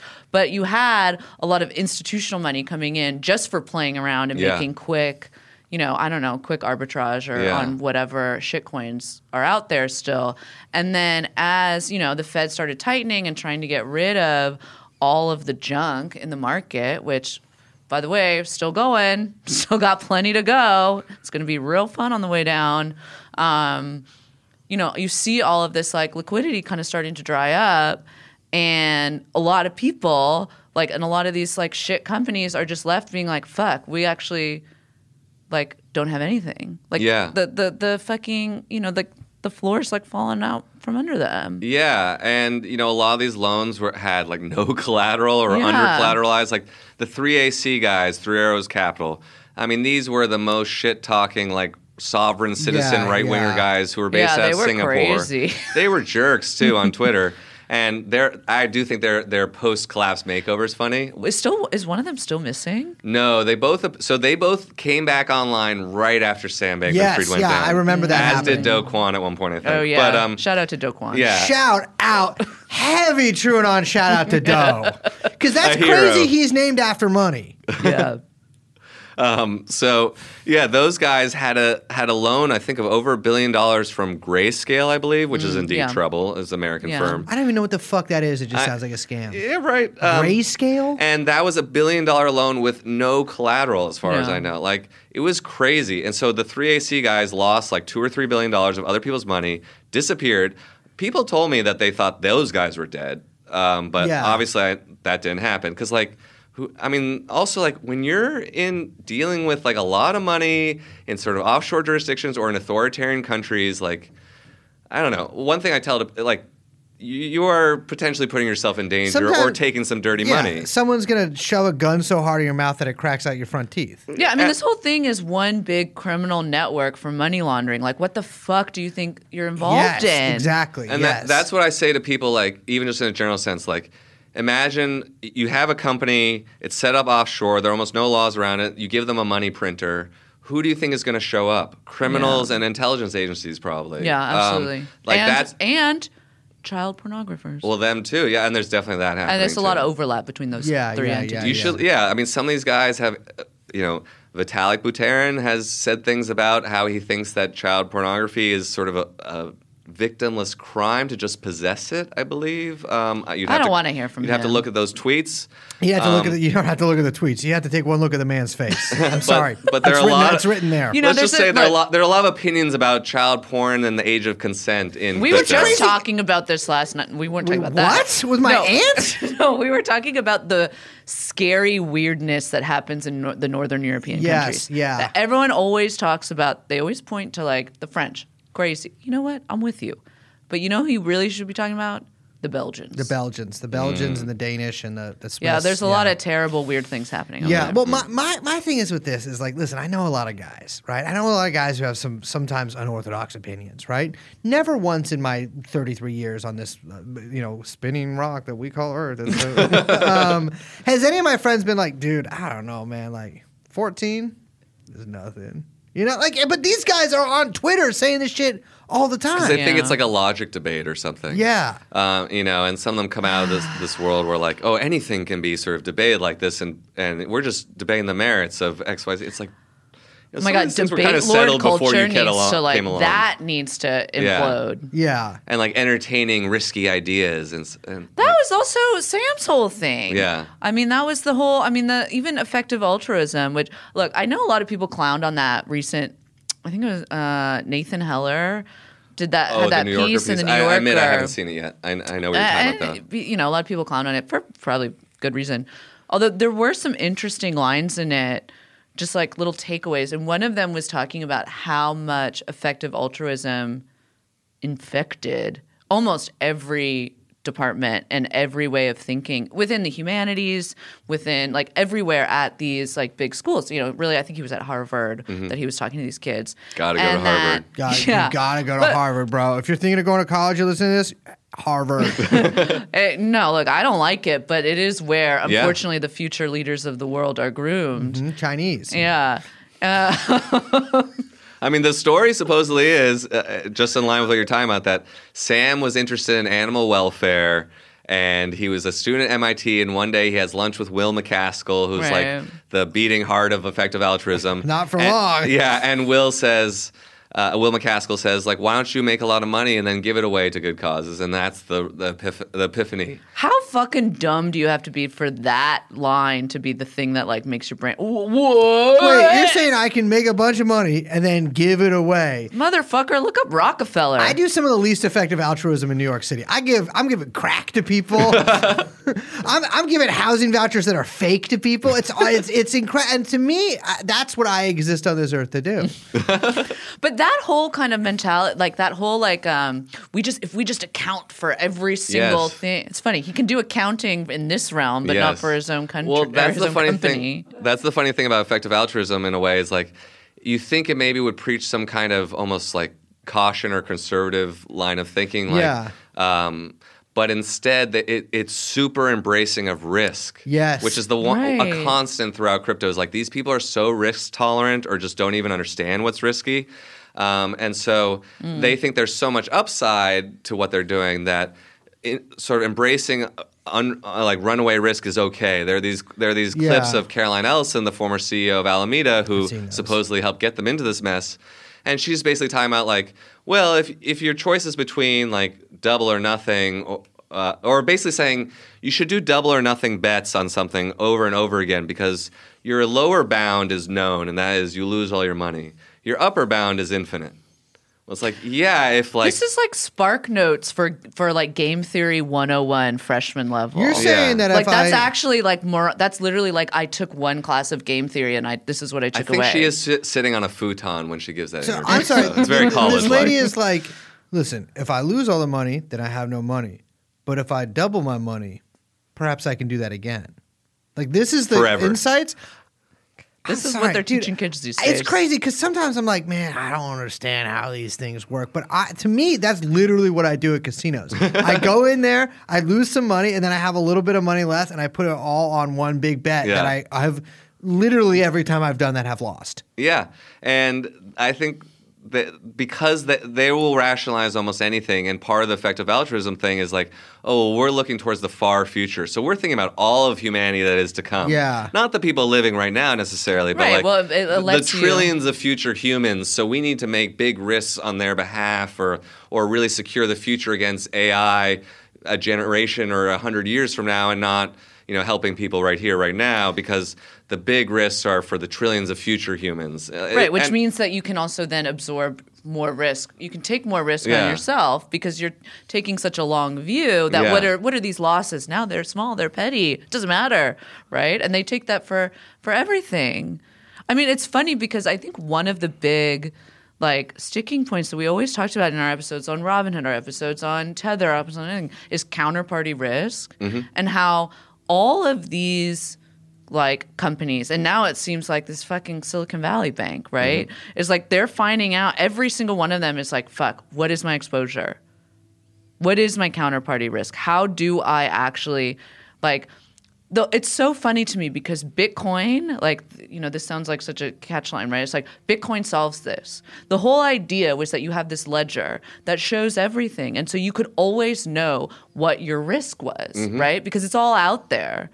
And yet none of this, nobody knows, all these shady people, they don't know anything. That's true. And it's all fake. Yeah. and, but the prob- the scary thing is, is that there are like very real financial entities that are like tacked into this, right? Yeah. So on, on the podcast, we interviewed Kevin O'Leary from Shark Tank. So sick. One of the best skinheads in America, bro. um, he He's, uh, you know, from Shark Tank, he's Canadian. He ran for co- leader of the Conservative Party up there once. Um, I love Mister Wonderful. Yeah, Mister Wonderful. He apparently they had a show called Dragon's Den, which was the pre-Shark Tank. Uh, yeah. Apparently, all right, journalists. Yeah, they had a show called Dragon's Den. Excuse me, excuse me. I, I should have been more definitive about that. Too. Um, and so, um, but what he told us was, we asked him a lot of questions about like due diligence. What did you do?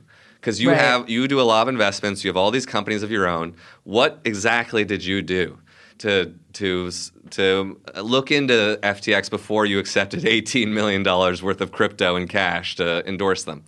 And he claimed at times he did due diligence, but then when you really get down to it, he he told us, well, I trusted Bain and I trusted Tiger Global and I trusted these other companies. Never that, trust Wait, that's Tiger literally Global. Not due diligence. That's just being like, these guys say it's cool. Yeah, so like, but what he'll also tell you is that it was the hottest ticket in town and like everyone was throwing their money at Sam. And one thing that F T X was doing was like, okay, here's what we're going to tell you about our company. Um, you can invest at this amount if you want. Uh, you have twenty-four hours. I mean, like sometimes it would be a really quick turnaround. Like you were either able to get in now or not at all. And that caused, I guess, a degree. I don't think this is an excuse by any means, but it's like there was investor FOMO kind of where yeah. they're all just like, oh, I'm chasing the next big thing. These other guys are in it. I'm going to throw down. Well, it's- we also have to say, too, I mean, the post-COVID market bonanza was insane. And there yeah. was this feeling of after the market crash in, what was it, March twenty twenty? Yeah. Like... Was it March? February, March twenty twenty when the market crashed? When it was starting to then pick back up and, you know, good old Trumpy turned on the, the money spigot and it was just like, go, go, go, go, go, go, go. Everyone was like, this is the last, this is like the last hurrah before the end game or whatever, this, right? Yeah. And so there was this like, it felt like there was this moment where everyone was sort of like, all in, all in, all in, go, go, go, go, go, yeah. before like the bottom comes out. You know what I mean? And and you had these funds like uh, Andreessen Horowitz or Paradigm who had raised crazy uh, head like, on that motherfucker, man. Also, shout out to Andreessen for supporting this podcast. Oh, Mark. Oh, well, yeah, Mark. You, yeah, yeah, yeah. Can you yeah, get him yeah. to unblock me? Um, I really would like to talk to him. I found out earlier today, Bujalis? Who's this motherfucker? Oh, yeah, Bellagio. Bellagio? He blocked me, too. This little yeah. son All of these bitch, guys have blocked I, I me. He like, blocked you. He blocked me. I was he trying said, to look. He said that this is why we can't trust the banks. Bitcoin solves this or something. I, I, was, I was like, yes. I, but I was like, I never even said anything to for this motherfucker. I never heard of it. I know this guy sucks. I've heard of him in that context. But I don't know who he, like, I'm not like. In he, that world, yeah. he's just like crypto network cities, like sort of trying to present himself yeah. as like a, a V C philosopher guy. But I would love to see what that guy. He's just a right winger. Balls look like. um, They're probably crazy. But you, you, yeah, you had all all the cheap money coming in, and then you had these V C funds with like yeah. billion dollar funds just yeah. to pour into crypto companies, which meant like one thing that I think people should know actually is like. You know, in previous cycles, like venture capital has a lot of problems with it, but they're trying to build real companies, basically, yeah. or like at least they think like we're going to put money into a company, and like in five or ten years, they'll be it'll ca- will cash out. Well, there was yeah. the like classic like Uber model, yes, right, yeah, yeah, which yeah. was like, okay, what we're going to do is we're going to pour as much money as we can into this dumb startup idea, which is then through. Um, maneuvering of regulations and then also regulatory capture will secure a monopoly. Right. And then everyone will be so annoyed that they have to just use it forever. Yes, yeah. correct. And this was like the kind of like Uber or the Amazon model that we all know and love, which was already problematic and horrible to sure. begin with. It didn't really work for Uber. No, it still doesn't make any money. Yeah. Right? Oh, yeah. And it's some pretty awful people who are sort of pushing this and the kinds of economics that yeah. produces. And it's complete and total like corporate regulatory capture. Yeah. Absolutely. Absolutely. Yeah. It's it's criminal. And it's, then the V Cs, it was like crypto came along and the V Cs were like, nah, that's taking too long on returns. Yeah. We can't we can't even bank on you know, on monopolization anymore. Clearly, we're not even getting anything from Uber. What if we just built casinos? Yeah.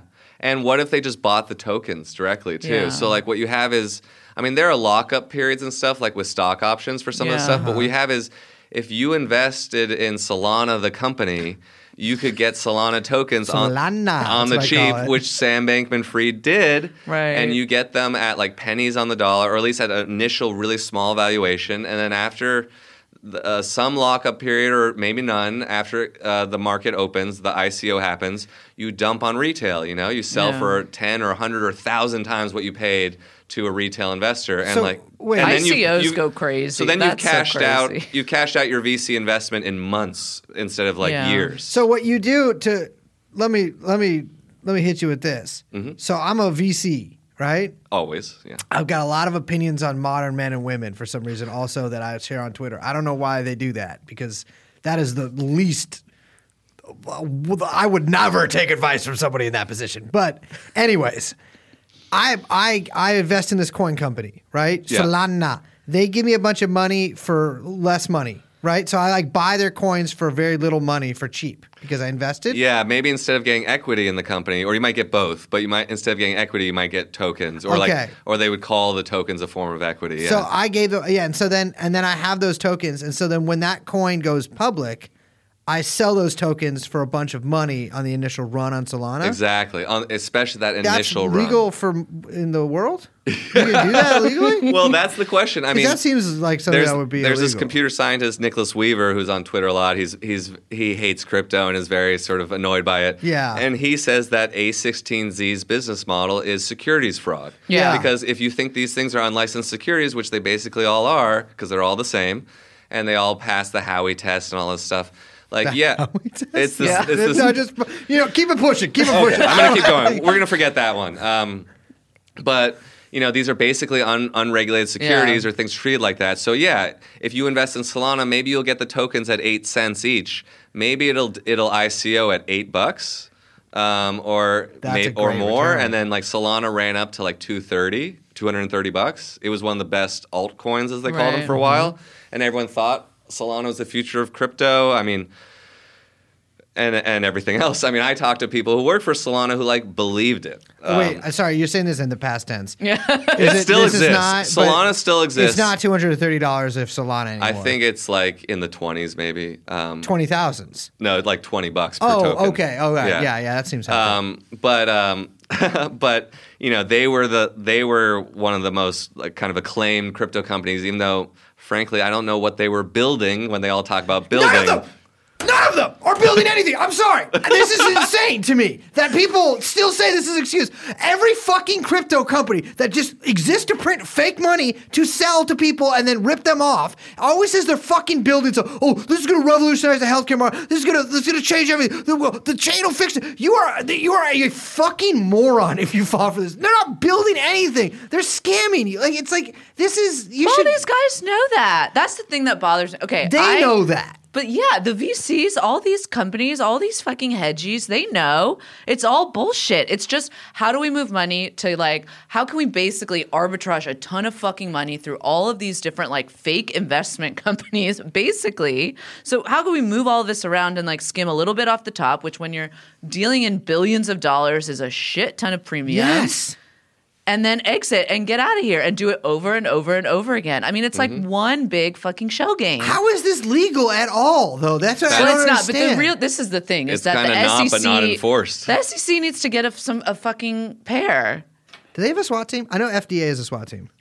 I mean, this is the whole thing where it's like you don't act, I mean, I get mad. I kind of do the get like. Fall in line with Stoller on this, who says, like, we don't need more regulations. Like I what agree. You're saying. We don't need, like, Elizabeth Warren and all these people get out there, we need to regulate crypto. We need to, yeah. I'm Elizabeth Warren. Okay, I'm Native well, American. You gendered. Can tell because of my cheekbones. This seems gendered. Haven't forgotten about that That's one. That's crazy she said that, by the way. So my cheekbones? It's so crazy. Imagine if I was like, you can tell I'm Native American because of my cheekbone. People would be like, you're racist. Yeah, we would not have a podcast like, anymore. Yeah, well, we would. You would right. not be on it. I would not be on it, no. no.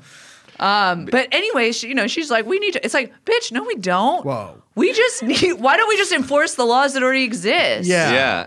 And, and I've talked At to gunpoint. Some. Sorry. Well, some of them might be one day. I mean, I've talked to, you know, regulators and, and people on Capitol Hill, and some of them do say that, like, the stuff is on the books if you want to yeah. do this. Um, it takes political will and all yeah, that kind of stuff. All. But like, and now there's more, more of that, but.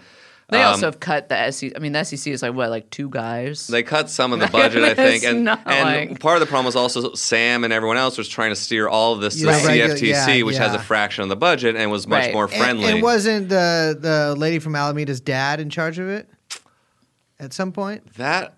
Oh, Caroline Ellison's Caroline dad. Ellison's. I think he was at the C F T C at one point. And oh, then, like, so, yeah. Sam, and also, they're used to dealing with pork futures, and the yeah. man is quite pig like. Yes. And they hired people from the C F T C. They hired people from the Ag Committee, which oversees the yeah. C F T C. Yeah, yeah, yeah. Like, they did everything to. Well, that's where he was smart, I yeah. gotta say, is I that he really side, yeah. what you gotta did hire understand. The cops if you're a criminal. Yeah, I mean, he understood, like, he's like, oh, I can't. I don't know how to run a company. I don't know shit about crypto. What I do know is being a criminal. And that means paying the guys. Yeah. I'm Always got to pay the guys. I'll be real with you. That is actually literally a good management mm-hmm. tactic, right? Like, you don't know how to do it. You hire people to do it. Mm-hmm. But, I mean, yeah. So his whole – I mean, he pissed off a lot of crypto people doing that too. Yeah. People – some people didn't like it, especially like the DeFi people who decentralized yeah. finance. Like some people didn't really like the role that Sam was taking. I think some sort of swallowed it and accepted like, well, maybe this will turn out better for crypto in the end. Yeah. But then, you know, once Sam went down, that's when like the thieves really started turning on each other or choose your metaphor, circular firing squad, whatever. Yeah. Like the omerta was broken. Yeah. And people started sa- – that's actually one of my favorites like because like, that's when people really started shit-talking or like the three A C guys came back and started like posting text messages yes. and stuff. Right. Well, that's where we also found out. I mean, it was in what Sam's own testimony or, you know, his slated testimony that he was supposed to give in front of Congress where we found out about these group chats – that Sam, C Z, who else was in? Uh, there was this guy. Um, it, it's always going down in the Zane D Ms. Zane Talley, I believe was his name, and he's worked for F T X and Tether or Bitfinex. He's Here's worked for a few companies. Here's a little true and on rule. I'm telling you, the the world is run on group chats. Here's another little true and on rule. As a man, This is maybe a little red. This is my most red pill bi- opinion. Mm. You should not be in a group chat. I'm telling you. I'm no, no group chat. I'm in a group chat with you two, and that's it. So much shit happens in group chats. And I don't want any part of it. I think it's I think it's gauche to be in a group chat. One-on-one. Maybe call three. Anyways, they're all in a group chat. All yeah. these Bitcoin guys. So, well, crypto guys. What was it called, too? It, had it was really called, like, name. Exchange Coordination. Like, the group... Bro, like the group, it seemed to be like a RICO charge in the title. Like yeah, it was yeah, ridiculous. Yeah. So yeah, a couple years ago, um, when I started covering crypto, people, a couple people would tell me this, like, look, this is a small industry. It's run by a small number of men, and they all talk to each other, and there are group chats. And I was like, okay, Pause. maybe. He overhears um, this at a graveyard in Vienna. Yeah, but the third man told me this in shadow, um, and I thought, okay, maybe. But it's the kind of thing you can't really just like from a, you know, from journalists with all your lofty rules, you got to prove it or whatever. And then it's yeah, like, yeah. I don't know how I'm going to find this out. Two years later, Sam Bankman-Fried's like submits his testimony with screenshots and like, which is just amazing. My, my main thought yeah. was like, that was him screwing Very over the Lisa Vanderpump style. Shout out to the people who get that reference. I hear it's a good show. Um, I, but I like just printing out screenshots. If, of text, if the mean. government sees that, that's like an instant subpoena for the people in yes. the group chat. Yes. Like, yes. Why wouldn't you immediately? Like, so I think that was Sam throwing everyone else under the bus or, or mm. being incredibly stupid. I don't know, but like all those people are going to immediately have subpoenas yeah. sent to them. Um, and well, I will say, yeah. I mean, it does seem like D O J, not even just with. Uh, you know, S B F and F T X. I always, like, flip the last letter when I'm saying this. Yeah, yeah, yeah. And, and one after the other. But, I mean, there's, a, you know, and he got charged on, there was another round of charges, too, he got hit with, right? Yeah, recently? So it started with eight charges, and then there was a superseding indictment where they had right. four more. You gotta you never, love the yeah, superseding indictment. You never want to get hit with the superseding indictment. You gotta yeah, love when they're like, actually, hold up, shit. hold up, we got a couple more. We gotta download yeah. a patch yeah, for the yeah, system. Yeah, yeah, one sec, one sec. yeah, but then I saw that even today, it was like something I was reading today, and, you know, correct me if I'm wrong, that the D O J was now suggesting that Ethereum was a security in one of their lawsuits against, it was like, it's not K-Dunk, I can't remember what. Is K-Dunk? This like... Sounds like one is of it the Yuga Labs one? Like, the uh, oh, ape, yes. The ape one? Maybe it was oh. in Yuga Labs. I don't I mean, know. There's, there's all these cases. There's an ongoing Ripple lawsuit, too. Yeah. Yuga Labs is but getting sued? I saw that Ethereum... Yeah, they're in a lawsuit. Ethereum was taking a beating because yeah. there was suggestions that they were going to start trying to regulate it as a security, which is going to throw the whole thing. I mean, then... The whole thing collapses Definitely. once it's been recognized and as you just security. Declare these things securities, like you have to then enforce the law, but like right. companies have to abide by the law yeah. in theory, and like wow. you know, some of this stuff will take care of itself if you say like, well, we have these laws on the books, they apply. Um, and I, that's the one thing I don't get is like, why would you call Ethereum a, a security and not all the others? I mean, right. Bitcoin, because of this sort of weird competition between regulators, Bitcoin was declared a commodity uh, like eight years ago or something like that, and now it's overseen by the C F T C, which is why everyone wants the C F T C to to regulate them because they're easier to deal with and have less money. But like they're all securities. They should schedule Bitcoin like fentanyl. That's what they should do. They should ske- or they should schedule all of these cryptos mm. like they were drugs or something. And so like the shit coins, it's like you know, it's like actually all of them should be scheduled with one narcotics, and they should be. Trump style, punishable by death for selling. And available in patch form. Yes. There you go. Yeah. There you go.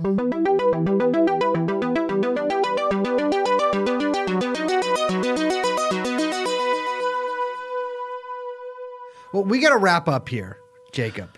I have a theoretical, a big question, though, to end this on.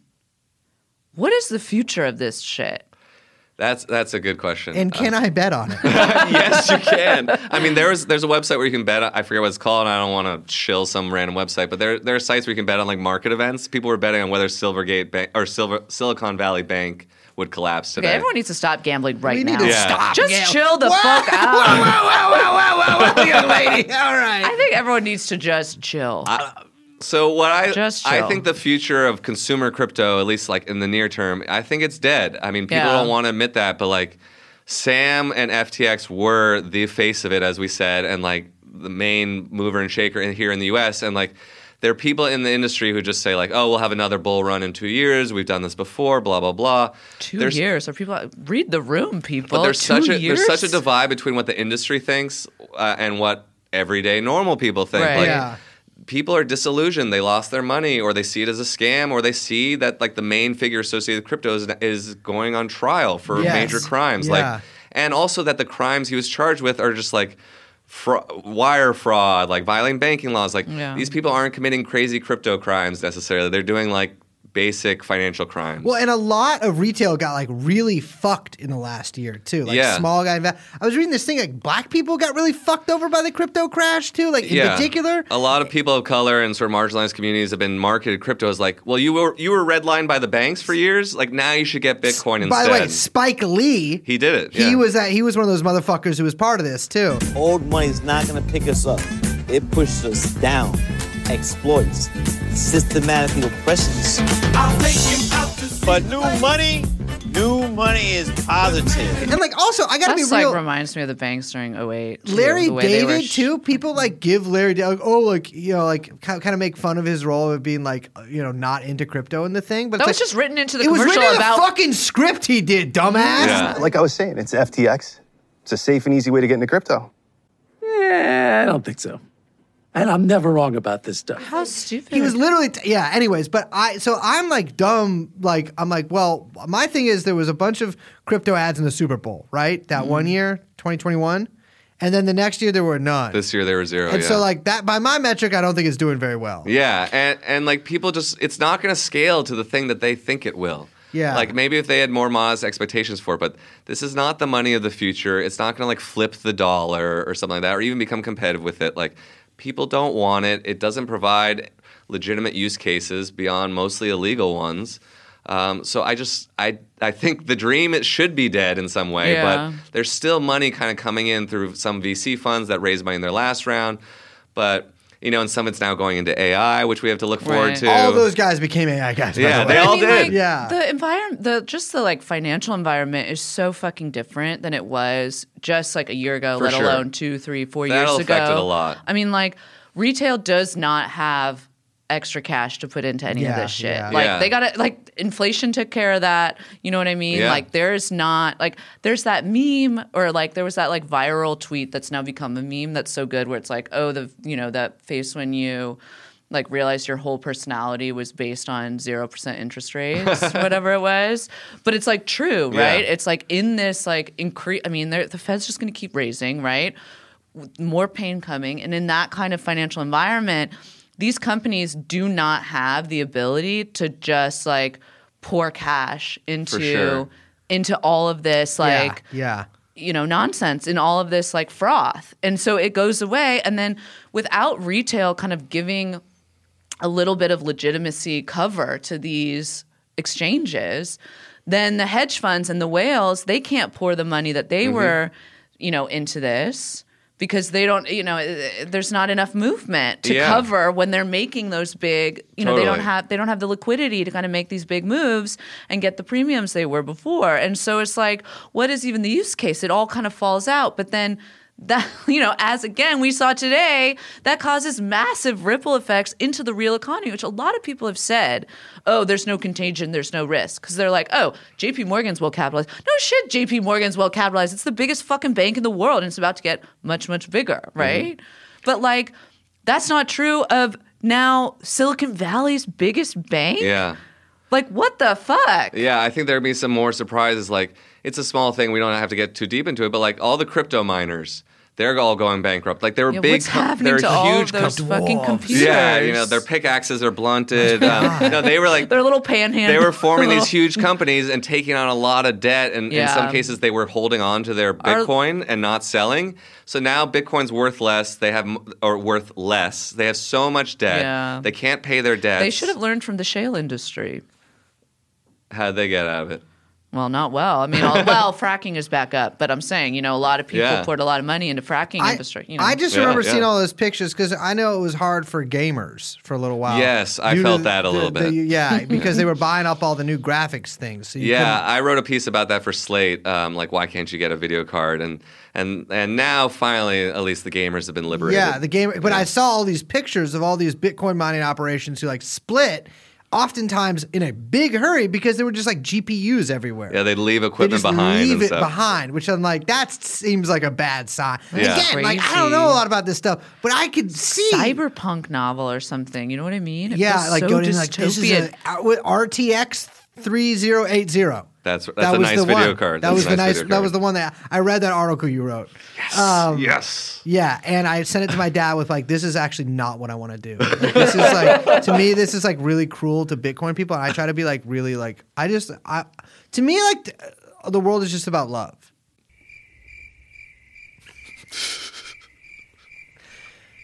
Jacob, brace.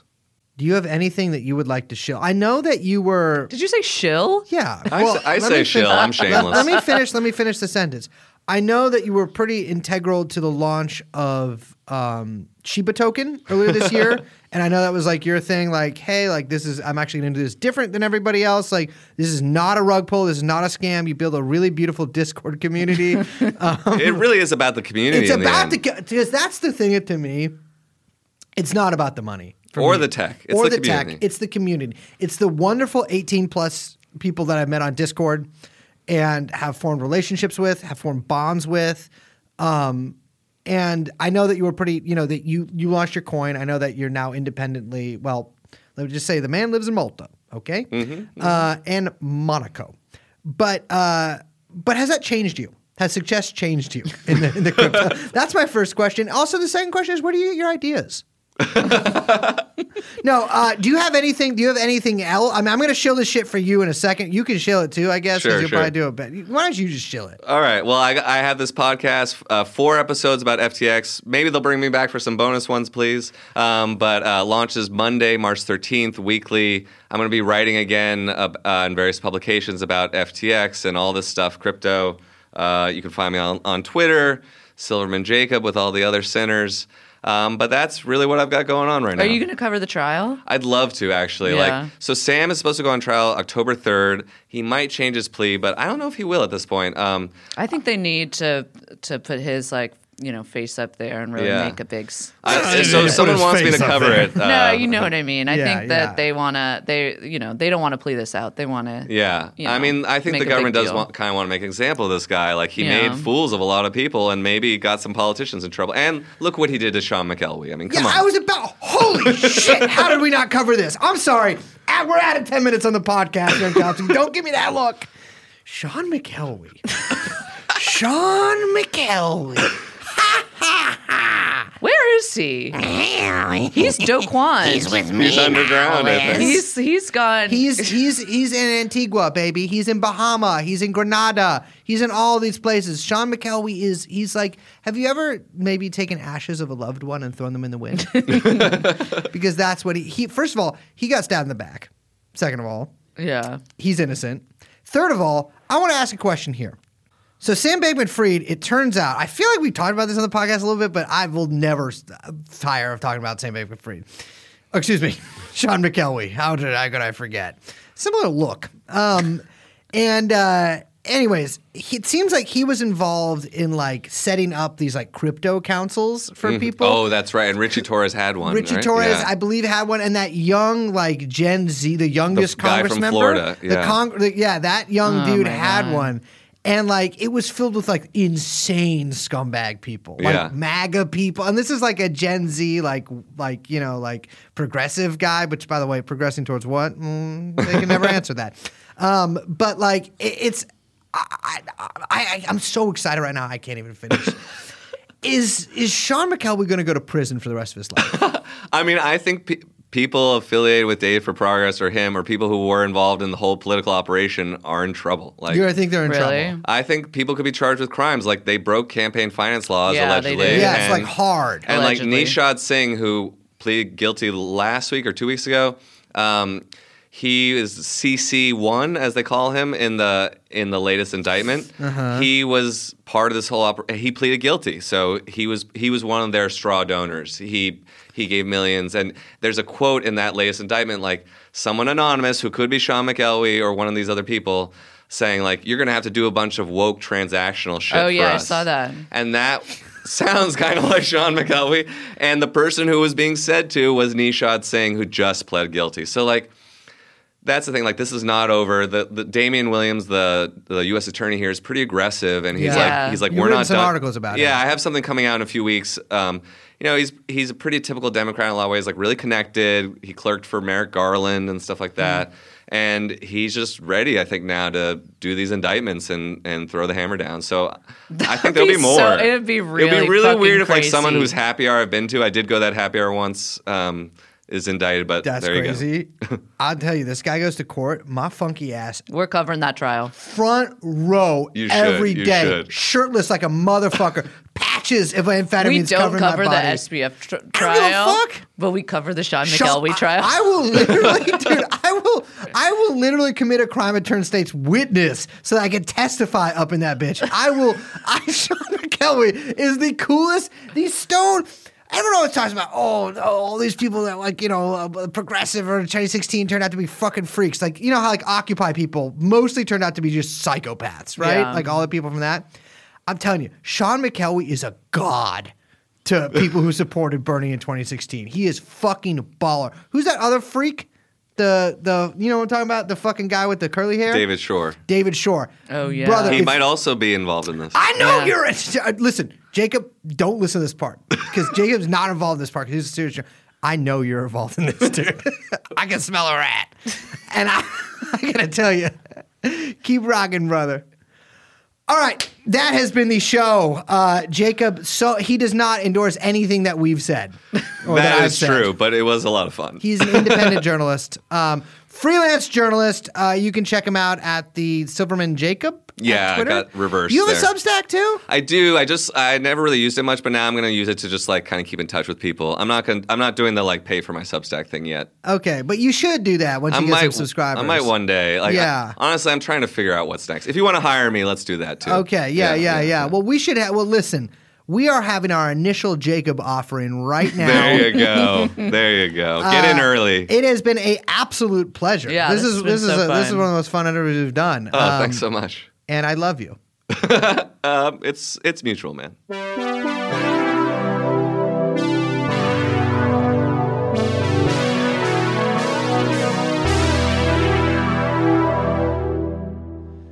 All right, ladies and gentlemen. You can't. It's like you don't want the same initials, mm-hmm. and you can't have a rhyme. They don't know that we're con- recording this immediately after we record the intro. So they. I know that you don't know an hour this and forty reference, minutes. But it's like Wesley and Leslie. Wesley and Leslie? From Sex and the City. You cannot... You oh, just I've can't seen every a, episode. You can't have a rhyme. I've seen every episode. Oh, yeah? Who's Wesley and Leslie? They're two twin sisters who are also lesbians, but not with each other. No. Okay, they're a brother and a sister. That... No. They're dating. They're married. Well, they're divorced. Oh, well, that should And Wesley be illegal. Is... Charlotte's brother. Wesley? Yeah, Wesley and Leslie. I'm not sure. No, don't be naming your kid Wesley. Wesley Crusher. Wesley Crusher? That's kind of tight. Yeah, Who's that? that? From Star Trek T N G. Oh. I, I never got into that. Never got into Star Trek. Felt a little, little like they were just stuck on that thing, the ship. You know? Yeah. Go down to the planet, asshole. Anyway. Go down to the planet, asshole. We really have been recording yeah, for we, hours. We've been recording for Let's hours. Let's go for a couple hours more. Yeah. Um, I'm about to go do to another podcast. I do have grievances. Let me tell you about some grievances. Let me tell you what happened on the train on the way here. No, we don't need to talk about okay, it. Okay, well, let me just say that that was not okay what that woman said to me. Uh, and I just feel... I told you don't provoke. I didn't provoke her. I you asked did. Her you to... provoked her with your eyes. I did provoke her with my eyes. You were, not, you were staring clear, at her. Not in a horny darts. way. It was not in a horny no, way. No, darts, anger. And my words... Well, after you provoked her. Yeah, and then she was being passive-aggressive. I'm just saying, don't... I don't think she was being passive-aggressive. She, she was being aggressive-aggressive. I know, I know, I know, I know. Yeah, she did not like you. Yeah, but I liked her. But not... I, this makes it sound like I was sexually harassing a woman on a train. This is not the case. No, no, she was just talking very loudly. She was talking very loudly, and I... I, I, I made you this, huffed and puffed in her direction, and I, she caught wind yes, and then of we what had you were trying to do. And I told her, I was like, listen, I will light you on fire right here on this car. No, you didn't. Yeah, I, didn't. I tried to get him to calm down. Yeah, I was I was heated. No. I'm going to take my shirt off. Please don't. I'm Liz. My name is Balthazar Roberto Beldan. We are, of course, joined by our producer, Young Chomsky Ball. And the podcast is called, Liz, I forget, what is it freaking called? It's called True Nine. And we'll see you next time. Bye-bye. Jeffrey Epstein. Jeffrey Epstein.